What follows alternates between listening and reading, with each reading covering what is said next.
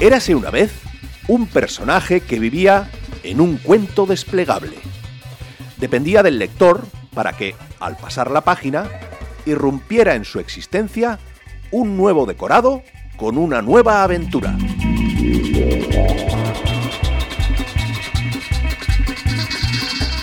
Pero cuando el lector se hizo mayor, se olvidó de aquel cuento que acabó en un triste trastero. Un buen día, el nieto de aquel lector lo encontró y lo llevó a Donostia Cultura y Ratia, donde Telmo Trenor, en su cabina de mandos, le dijo: Yo estoy muy ocupado. Cuando vengan Jesús Mario Guetta y el enano pachanguero, que jueguen contigo.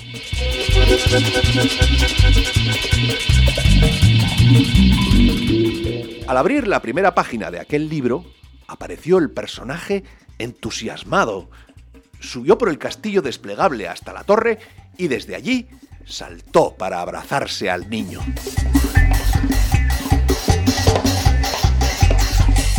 Bienvenidas, bienvenidos a Vivo del Cuento.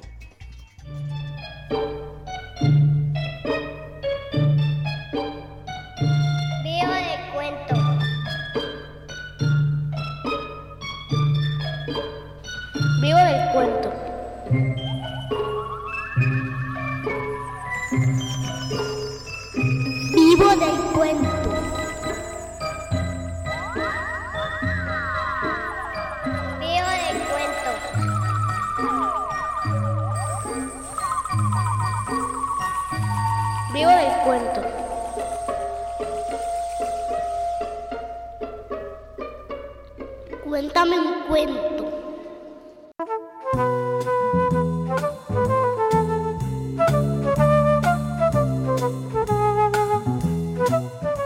Jorge Luis Borges nació en Buenos Aires el 24 de agosto de 1899 y murió en Ginebra el 14 de junio de 1986.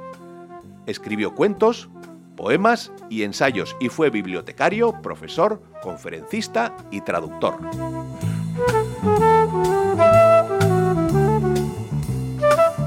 En 1955 fue nombrado director de la Biblioteca Nacional de la República Argentina cuando estaba ubicada en la calle México. Este dato no será útil en el cuento de hoy. Más tarde ejerció como profesor de literatura inglesa en la Universidad de Buenos Aires.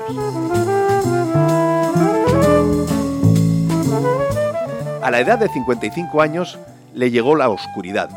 Sin embargo, su imaginación iluminó el laberinto literario de posteriores generaciones. Sus cuentos, sus libros de cuentos, son Historia Universal de la Infamia, Ficciones, El Aleph, El Informe de Brody, El Libro de Arena y Memoria de Shakespeare. Hay libros que matan. Ah, hermano bibliotecario. mm, Quizá nos permitáis examinar el trabajo de los dos desafortunados que han ido a reunirse con Dios de un modo tan triste, Vuestra petición es poco usual. al igual que las circunstancias de sus muertes. También hay libros que te pueden volver loco. Señor Barbero, vos que sois hombre sabio, decidme, ¿qué le ocurre a mi señor? ¿Pueden los libros enloquecer a un hombre? Depende de la sangre que hay en sus venas. Unos leen y se entregan a la meditación. Son gente de sangre densa. Otros lloran porque tienen sangre acuosa. Pero nuestro hidalgo tiene la sangre de fuego. Cree en las invenciones novelescas como si fueran las santas escrituras. Algunos piensan que lo mejor es quemarlos. Escúcheme. A todo bombero, una vez al menos en su carrera, le tienta saber lo que contienen estos libros. Incluso daría su vida por ello. Bien, pues puede creerme, Montag. No hay nada en ellos. Los libros no dicen nada. Por eso debemos quemar los libros, Montag. Todos los libros.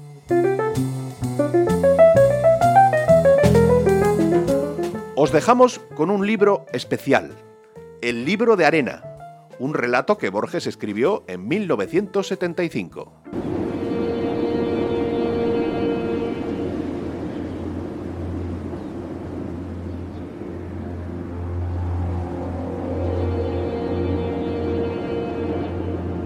El libro de arena, un cuento de Jorge Luis Borges.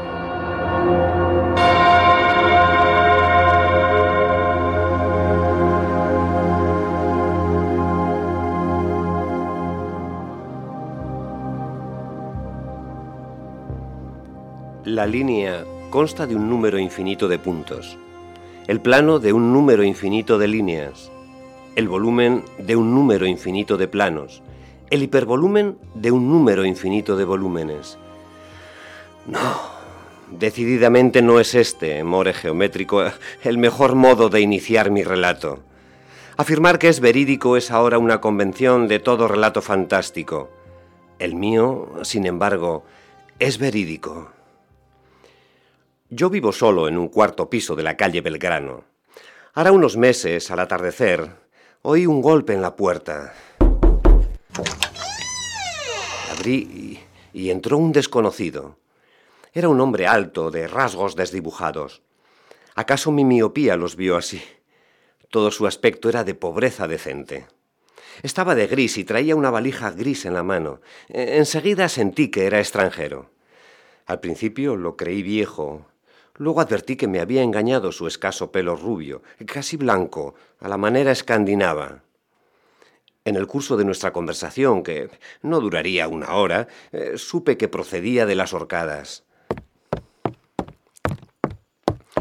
Le señalé una silla. El hombre tardó un rato en hablar. Exhalaba melancolía, como yo ahora. Vendo Biblias. En esta casa hay algunas Biblias inglesas, incluso la primera, la de John Wycliffe. Tengo asimismo la de Cipriano de Valera, la de Lutero, que literariamente es la peor, y un ejemplar latino de la Vulgata. Como usted ve, no son precisamente Biblias lo que me falta. Bueno, no solo vendo Biblias. Puedo mostrarle un libro sagrado que tal vez le interese. Lo adquirí en los confines de Bicanir. Abrió la valija y lo dejó sobre la mesa. Era un volumen en octavo, encuadernado en tela. Sin duda había pasado por muchas manos. Lo examiné. Su inusitado peso me sorprendió. En el lomo decía Holy Wright, escritura sagrada. Y abajo, Bombay. Eh, será del siglo XIX. No sé, no lo he sabido nunca. Lo abrí al azar. Los caracteres me eran extraños. Las páginas que me parecieron gastadas y de pobre tipografía estaban impresas a dos columnas a la manera de una Biblia. El texto era apretado y estaba ordenado en versículos. En el ángulo superior de las páginas había cifras arábigas.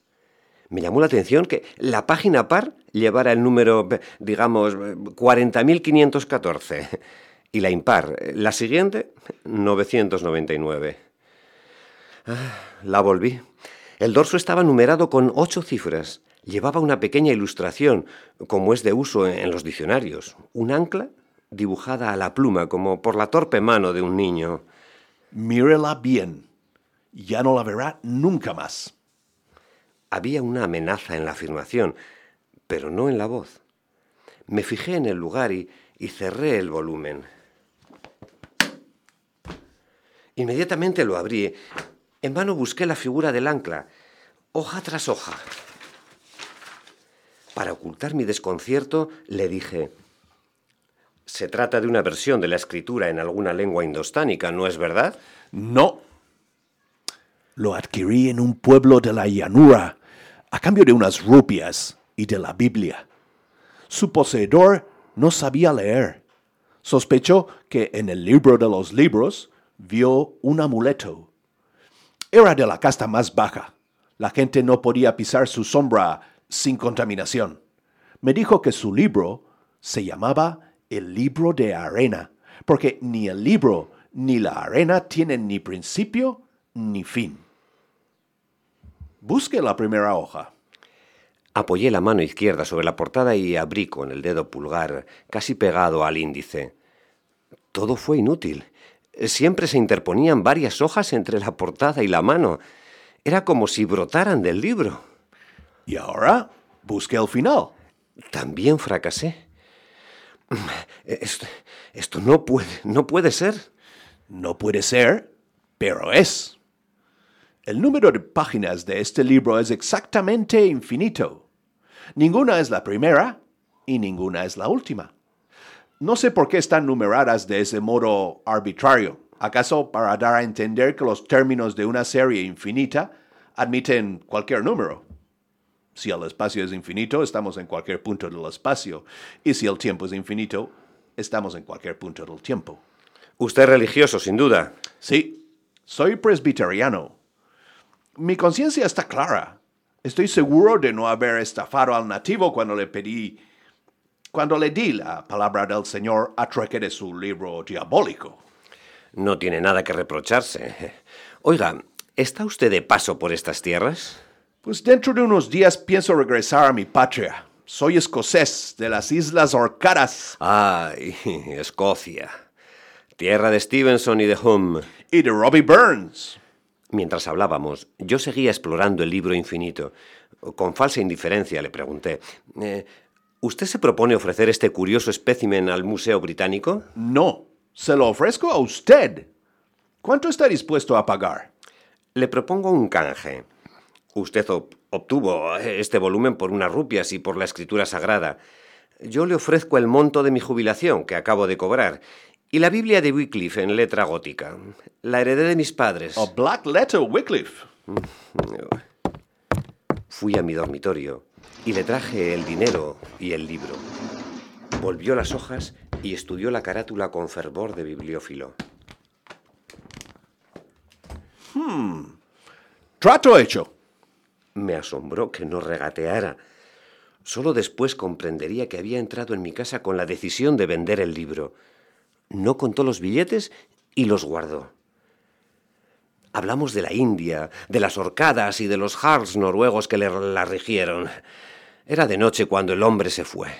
No he vuelto a verlo ni sé su nombre.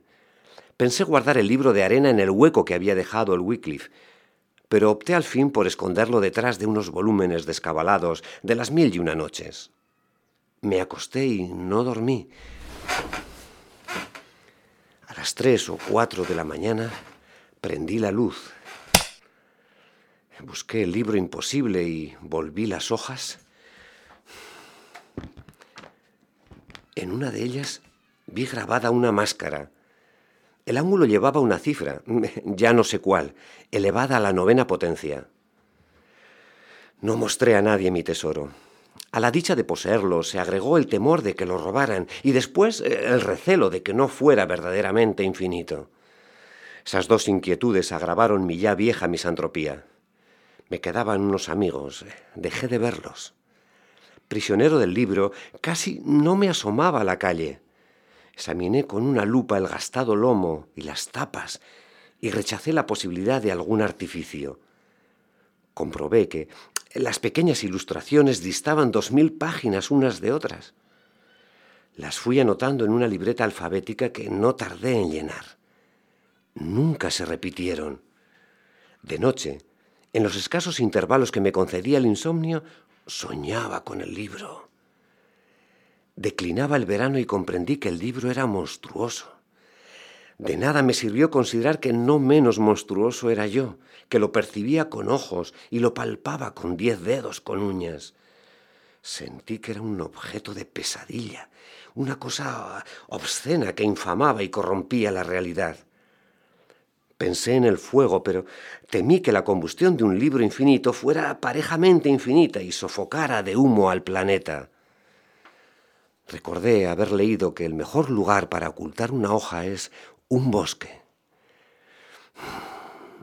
Antes de jubilarme trabajaba en la Biblioteca Nacional, que guarda 900.000 libros.